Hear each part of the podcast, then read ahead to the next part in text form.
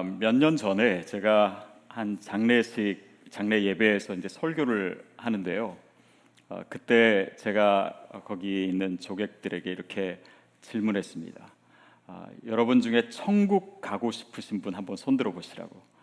그랬더니 다 손을 드시더라고요. 어, 그 다음에 제가 두 번째 질문을 했습니다.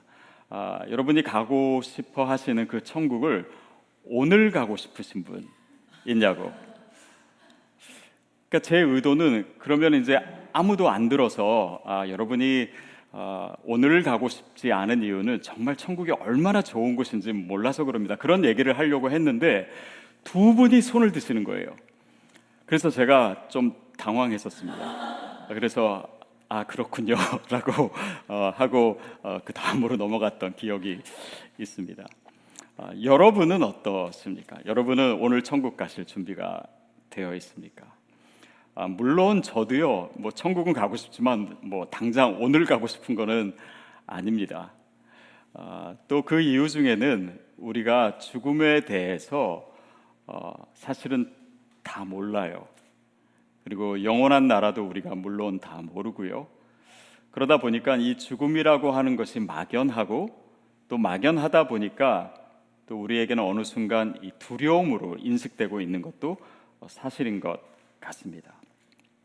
특별히 한국 사람들은 이 죽음에 대해서 말하기도 꺼려하고 또 우리는 숫자 4도 잘 안 쓰잖아요. 왜냐하면 이게 한자랑 음절이 같으니까 뭐 단지 그런 이유만으로도 안 쓸 정도니 우리가 얼마나 죽음에 대해서 기피하고 싶고 두려워하고 또 얘기조차 하고 싶어 하지 않는지 모르겠습니다. 근데 우리가 그렇게 죽음에 대해서 어, 애써 생각하지 않으려고 하고 그렇게 살다 보니까 어느 날 죽음의 순간이 왔을 때 이 죽음을 맞이하는 것이 아니라 죽음을 그냥 당하고 있는 것은 아닌가 싶어요. 과연 크리스천에게 죽음이 그런 의미인가? 그렇게 우리가 수동적으로 죽음을 생각하지 않고 있다가 어느 순간 당하게 되는 그런 의미밖에 없는 것인가? 그래서 저는 오늘 어, 이 일상에 대한 어, 시리즈 마지막 설교를 어, 죽음에 대해서 이야기하려고 합니다. 어떻게 보면 죽음은 그냥 우리의 삶의 끝에 있는 단 하나의 사건이라고도 얘기할 수 있는데 그것이 왜 우리의 일상의 관점에서 얘기되어야 할까요? 그것이 바로 오늘 본문이 얘기하고자 하는 것입니다. 왜냐하면 이 죽음의 문제에 대해서 사도 바울은 뭐라고 얘기하냐면 나는 날마다 죽노라 이렇게 얘기해요. 그것은 그 죽음에 대해서 사도 바울은 날마다 경험하듯이 또 실제로 그런 위기 가운데서 살기도 했고 어, 이 특별히 이제 고린도전서 15장은 부활에 대한 내용이잖아요. 그 부활의 관점에서 그 죽음, 그 십자가를 날마다 익숙하게 또 묵상하면서 사는 삶이었기 때문에 사도 바울은 이렇게 얘기하고 있는 것이 아닌가 싶습니다. 오늘 본문을 우리가 다시 한번 읽으면서 그 의미를 헤아려 봤으면 좋겠습니다. 우리 31절, 32절 말씀 우리 같이 한번 어, 다시 읽겠습니다. 시작.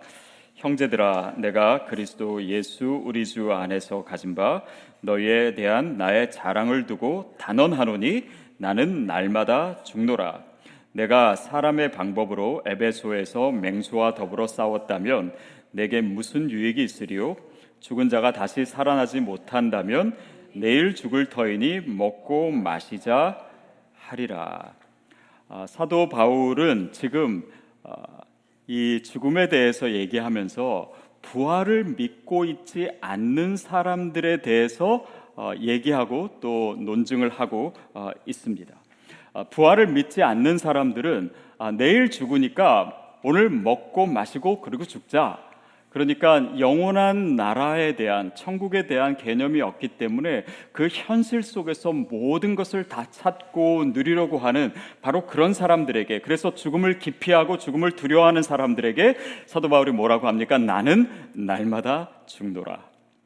그에게 있어서는 그 죽음이 어느 순간 그의 삶에 있어서 너무나 깊이 들어와 있는 그 어떤 것이 되어 있었던 것입니다. 그렇게 얘기하는 이유 중에 하나는 어, 사도 바울이 지금 이제 언급하고 있는데 에베소에서 맹수와 더불어 싸운 이야기를 하고 있습니다.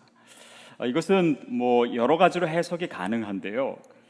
어, 에베소에서 황제 숭배가 강요됐습니다. 그리고 황제를 숭배하는 제의에서는요, 항상 이 맹수 쇼가 늘 동반되었어요. 그래서 어, 그가 에베소에서 사역하면서 그런 이 황제 숭배에 대항해서 그 위협 가운데 있었던 그 상황을 염두에 두고 얘기한 것입니다. 또 실제로 사도 바울은 그런 이 어, 우상 숭배와 또 황제 숭배와 여러 가지 어려운 상황에서 사역을 했기 때문에 늘 죽음의 위기 가운데 있었습니다. 그래서 그에게는 이 죽음이 어떻게 보면 일상의 문제였던 거예요. 그리고 그 가운데 자신은 부활을 믿기 때문에 부활하신 예수 그리스도를 만났기 때문에 나는 날마다 죽노라 그리고 나는 날마다 새롭게 태어난다라고 하는 그 복음에 대한 영원한 나라에 대한 확신을 가지고 이렇게 고백하고 아, 있었습니다. 그의 삶에 있어서는 죽음이 그 당시에 다른 사람들과 또 믿지 않는 사람들과 이방신을 섬기는 사람들과는 전혀 달랐던 것입니다. 너무나 확실한 부활의 예수님을 만났기 때문이지요. 아, 저의 삶에서 이 화산에 갔다가 죽을 뻔한 아, 그 경험은요 분명히 제 삶에 변화를 가져왔습니다. 그래서 저는 그 죽음 앞에 한번 다녀와 보니까 이제는 죽음이 전혀 두렵지 않습니다. 라고 얘기하고는 싶지만 실제로는 아, 그렇지는 않은 것 같아요. 죽음이 물론 아, 저에게도 두려움이죠. 근데 그 죽음에 대해서 더 자주 생각하게 된 것은 맞는 얘기 같습니다. 그러니까 아, 그 죽음이 어느 순간 나에게 올 수 있구나. 그냥 내가 예상치 않은 상황에서 내가 죽을 수 있구나 라고 하는 것을 생각하다 보니까 우리 인생에 있어서 더 중요한 것, 정말 아, 진실된 것, 또 우리가 믿고 있는 이 복음에 더 맞는 진정성 있는 삶을 살게 되는 아, 그런 계기가 된 것은 분명한 것 같습니다.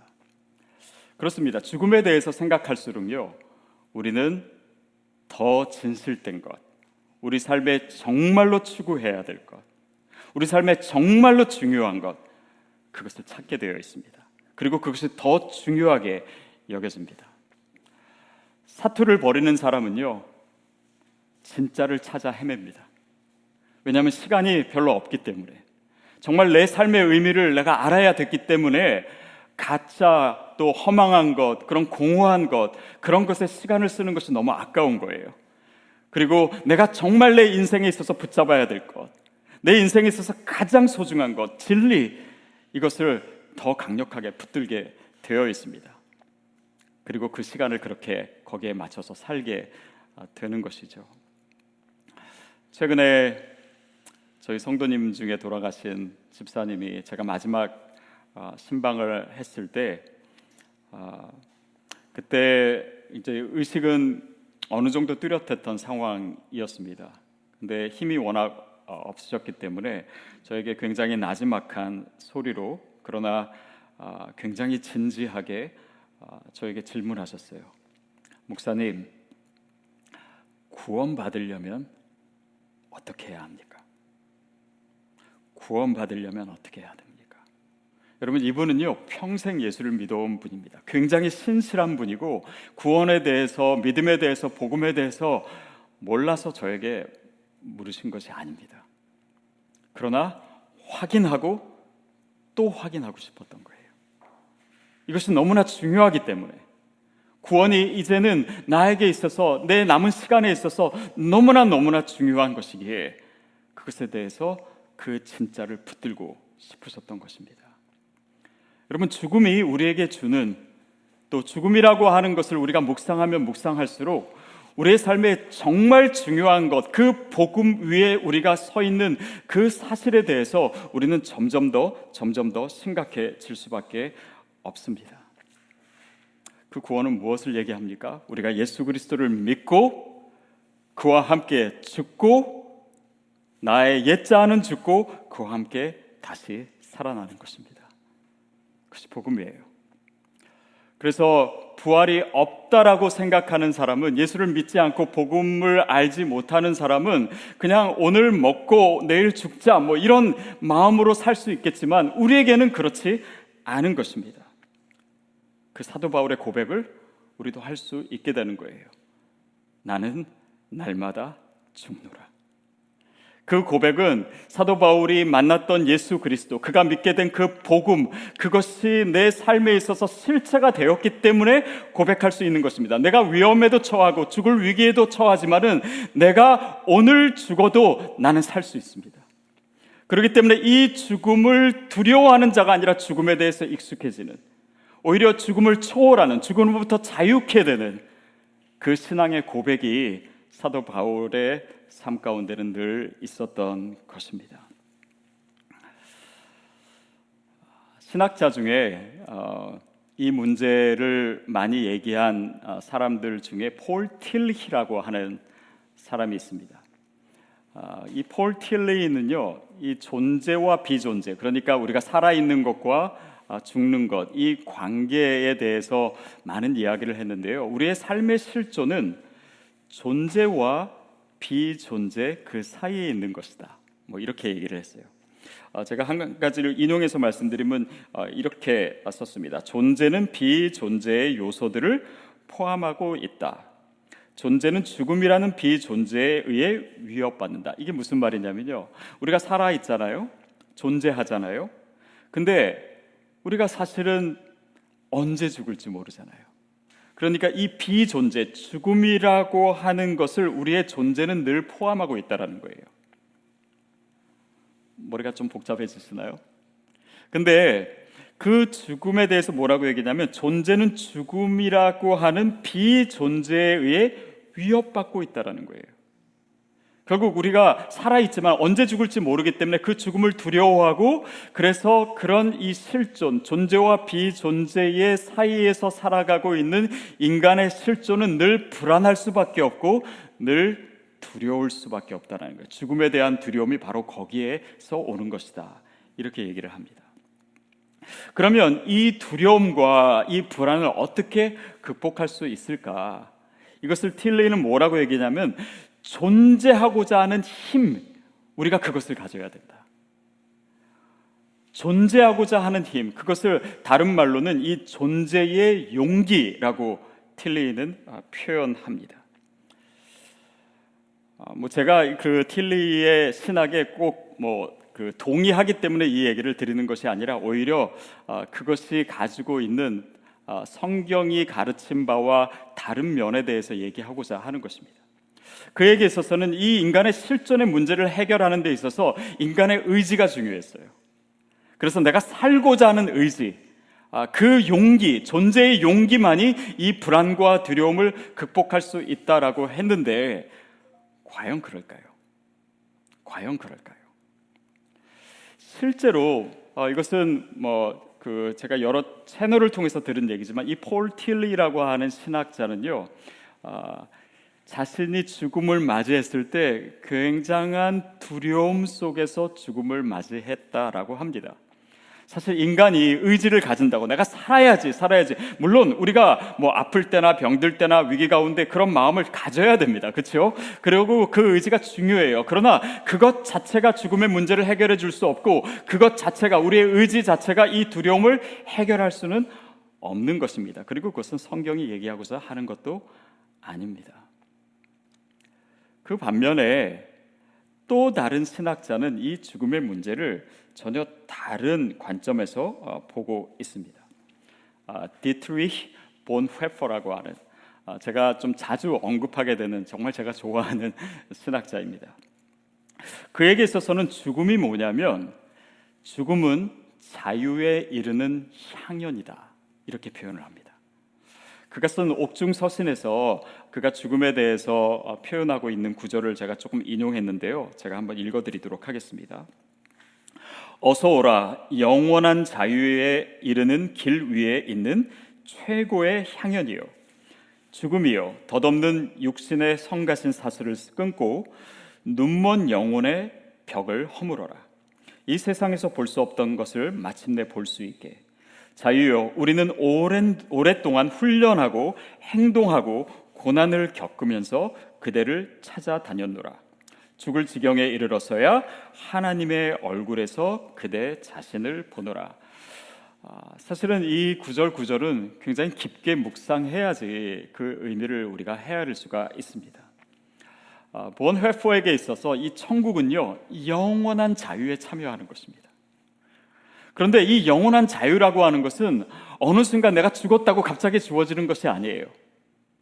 그것은 우리가 살아가는 이 모든 삶의 과정을 통해서 내가 자유를 훈련함으로써 자유인이 되어야지만 그 자유에 참여할 수가 있게 되는 것입니다. 그러니까 우리의 삶과 죽음이 동떨어져 있는 것이 아니에요. 신앙인의 여정은 그래서 여러 가지 어려움과 고난 가운데서 그것과 씨름하면서 그것을 넘어서고 그것을 어, 초월하게 돼서 얻게 되는 자유함을 훈련하는 과정이다라는 것입니다. 실제로 이 보네프의 삶의 자리를 생각해 보면 이 말을 좀 더 이해할 수가 있습니다. 그는 독일에서 태어났고 또 유명한 신학자였습니다. 그런데 그때 이제 어, 히틀러가 또 나치가 이제 2차 세계 대전을 일으키고 어, 너무나 그 학정과 그들이 추구하는 것이 어, 크리스찬으로서 받아들일 수 없는 것이기 때문에 어, 히틀러 암살단에 가입을 하게 되고 결국은 그 활동을 하다가 어, 잡히게 되고 그래서 수용소에 갇히고 어, 수용소에 오랫동안 있게 되다가 어, 그는 39살의 나이에 처형되게 됩니다. 그러니까 그의 삶의 자리는 어, 고난의 자리였어요. 그러나 그 고난의 시간에 그는 그것 그 상황 속에서 두려워하거나 아니면 이 죽음에 대해서 회피하려고 하는 방향 대신 그 상황 가운데 내가 이 상황에서 어떻게 자유해질 수 있는가? 무엇을 내려놓을 수 있는가? 내가 어떻게 이 상황에서 인내할 수 있는가? 여기서 내가 무엇을 추구해야 되는가? 이 상황보다 더 중요한 것은 무엇인가? 그 하나하나의 상황 속에서 자유해지는 법을 훈련하는 것. 그것이 바로 크리스찬의 삶이다라고 얘기했던 것입니다. 그래서 훈련을 통해서 어떤 욕망이나 또 육신이 나를 이리저리 끌고 다니지 못하도록 거기에 얽매여 있는, 얽매여 있는 삶이 아니라 그 가운데서 거기에 시달리지 않고 거기에 휩싸이지 않고 내 세상이 주는 어떤 그런 안일함과 평안함만을 추구하는 것이 아니라 그 불편함과 답답함과 억울함과 이 모든 상황에서 하나님께서 나에게 주시는 진정한 삶의 의미를 깨닫고 오히려 그 상황으로부터 자유케 되는 그 신비를 경험하고 배워가는 과정이 크리스찬의 삶이다라고 얘기했던 것입니다. 결국 그 과정을 통해서 인간은 죽음으로부터 자유케 된다라고 하는 것이에요.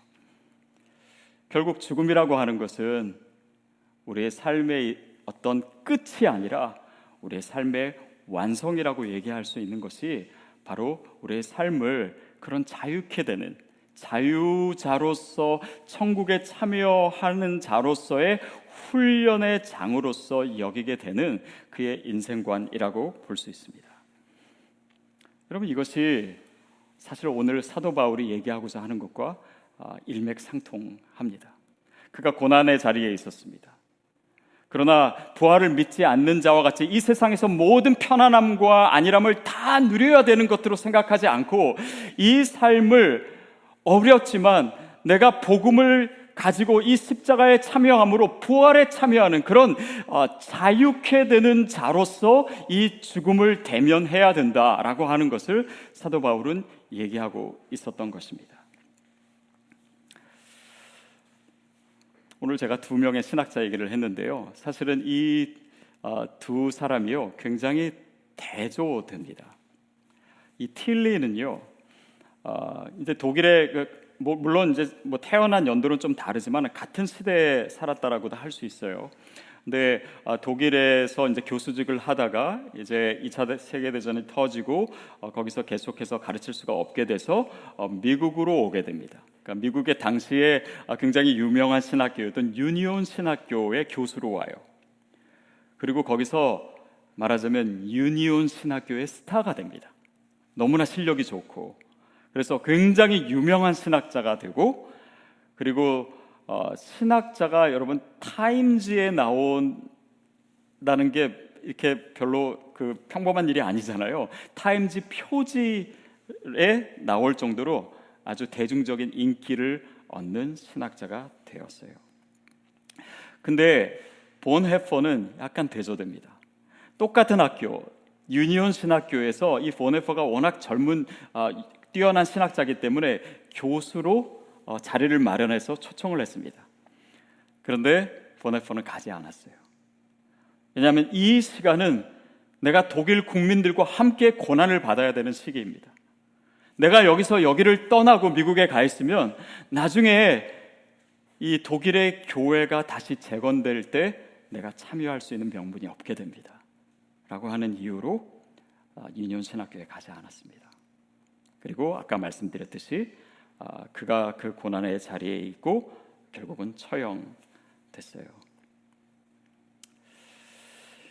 물론 우리가 뭐 꼭 그렇게 본해퍼처럼 죽어야 된다든지 아니면 유명해지면 안 된다든지 또 뭐 미국에 가면 안 된다 뭐 이런 차원에서 얘기하고 있는 것이 아닙니다. 그런데 이 두 사람의 대비된 삶이 오늘 죽음에 대한 메시지에서 우리에게 주는 의미는 굉장히 뚜렷합니다. 둘 다 크리스찬이었어요. 그러나 우리에게 주어진 이 복음이라고 하는 사실이 그 예수 그리스도의 십자가 그리고 그 십자가로 인한 그 죽음으로 인한 부활이 내 삶에서 진짜가 됐을 때 그것이 내 삶의 기반이 됐을 때 내 삶에 직접적으로 영향을 주는 삶을 살 수밖에 없고 그리고 그 삶은 우리의 죽음에 대한 의미로 곧바로 이어지게 되어 있습니다. 우리가 믿는 복음은 바로 그 예수님의 십자가와 부활이 내 삶의 실체가 되는 것, 바로 거기에 동참하는 삶임을 이 보네퍼의 삶이 보여주고 있습니다. 이것은 우리가 뭐 보네퍼처럼 다 순교해야 된다, 사도 바울처럼 순교해야 된다라고 하는 의미가 아닙니다. 오늘 우리가 가지고 있는 믿음이 그 복음이 우리로 하여금 어떤 삶을 살게 하는가, 그리고 나요, 나로 하여금 어떤 죽음을 맞이하게 할 것인가를 얘기하고 있는 것입니다. 여러분 저는 우리 크리스천이 이 죽음을 생각할 뿐만 아니라요. 우리가 좀 더 멋있게 죽을 수 있으면 좋겠습니다. 그 복음대로 살다가 복음처럼 죽을 수 있다면 이것은 오늘 사도 바울이 얘기하듯이 아, 오늘 내일 죽으니까 오늘 먹고 뭐 죽자라고 하는 그런 의미가 아니라 내 삶의 의미가 무엇이고 내 죽음이 내 삶의 그 끝에 있는 죽음이 어떤 삶의 완성인가 그리고 나를 무엇으로부터 자유케 하는가 그리고 나로 하여금 어떤 죽음을 맞이하게 할 것인가에 대한 진지한 질문입니다. 죽음을 앞둔 한 분을 제가 예전에 어, 만났던 그분과의 대화가 이런 내용이 있었습니다. 아, 그분은 이렇게 고백하시더라고요. 저는 인생에 후회가 없습니다. 근데 왜 후회가 없습니까? 그랬더니 저는요 가고 싶은 거 다 가고 먹고 싶은 거 다 먹고 제가 하고 싶은 거 다 했기 때문에 지금 죽어도 여한이 없습니다. 물론 그렇게 사, 사셨다는 것은 뭐 나쁜 것은 아닙니다. 그렇게 사셨 뭐 사실 수 있고 또 그것 자체가 하나님 주시는 복일 수도 있습니다. 그러나 저는 그렇게 산 것이 오늘 죽어도 되는 우리의 삶의 의미를 만족했다라고는 보이지 않습니다. 그것은 믿지 않는 사람들도 갖게 되는 그런 삶의 어, 목표이기 때문이에요. 그것이 아니라 정말 하나님께서 나에게 주신 이 복음이 내 삶에 무슨 의미가 되었는가? 그래서 내 삶에 있는 이 고난의 자리를 피하거나 어렵거나 뭐 절망하거나 아니면 두려워하는 그 자리가 아니라 그것을 통해서 이 믿음과 씨름함으로 날마다 그 자유를 훈련하는 삶. 저는 그것이 크리스찬의 삶이 아닌가 싶습니다. 그래서 벌벌 떨면서 죽음을 맞이하는 것이 아니라 나는 날마다 죽노라. 왜냐하면 내 삶에 있어서 나는 늘 언제나 죽을 수 있는 존재였고 그 고난의 자리에 참여할 수 있는 그 십자가의 영성에 아, 부합한 삶을 살아냈다면 저는 자유한 자로서 우리의 삶의 어려움과 고난뿐만 아니라 죽음에 대해서도 자유한 자로서 이 삶의 마지막 죽음을 맞이하고 싶습니다. 그게 존엄한 죽음이 아닐까요? 그것이 크리스찬의 죽음이 아닐까요? 그것이 그냥 당하는 죽음이 아니라 내가 복음에 맞춰서 살아왔기 때문에 이제는 그 예수 그리스도의 십자가 뒤에 부활이 있는 것처럼 그 영광스러운 미래를 소망하면서 더 가치 있게, 더 아름답게, 더 멋있게, 더 존엄하게 죽을 수 있는 우리의 삶의 여정이라고 저는 믿습니다. 저는 그래서 저와 여러분이 편안하게 살다가 안락사 하지 않게 되기를 바랍니다. 우리에게 주어진 이 복음을 살아내다가 장렬하게 전사할 수 있게 되기를 바랍니다. 그래서 저는 저의 이 목표는요, 여러분의 묘비에 여러분 이름 옆에 선교사를 붙이는 것입니다. 우리 교회가 임직 제도를 하지 않는 이유도 저는 거기에 있다라고 믿어요. 어느 목사, 어느 장로, 집사, 권사 물론 이것도 귀한 직분입니다. 그러나 우리가 복음을 믿었다면요. 정말 복음을 소유했다면 그 복음을 위해서 살 수밖에 없습니다.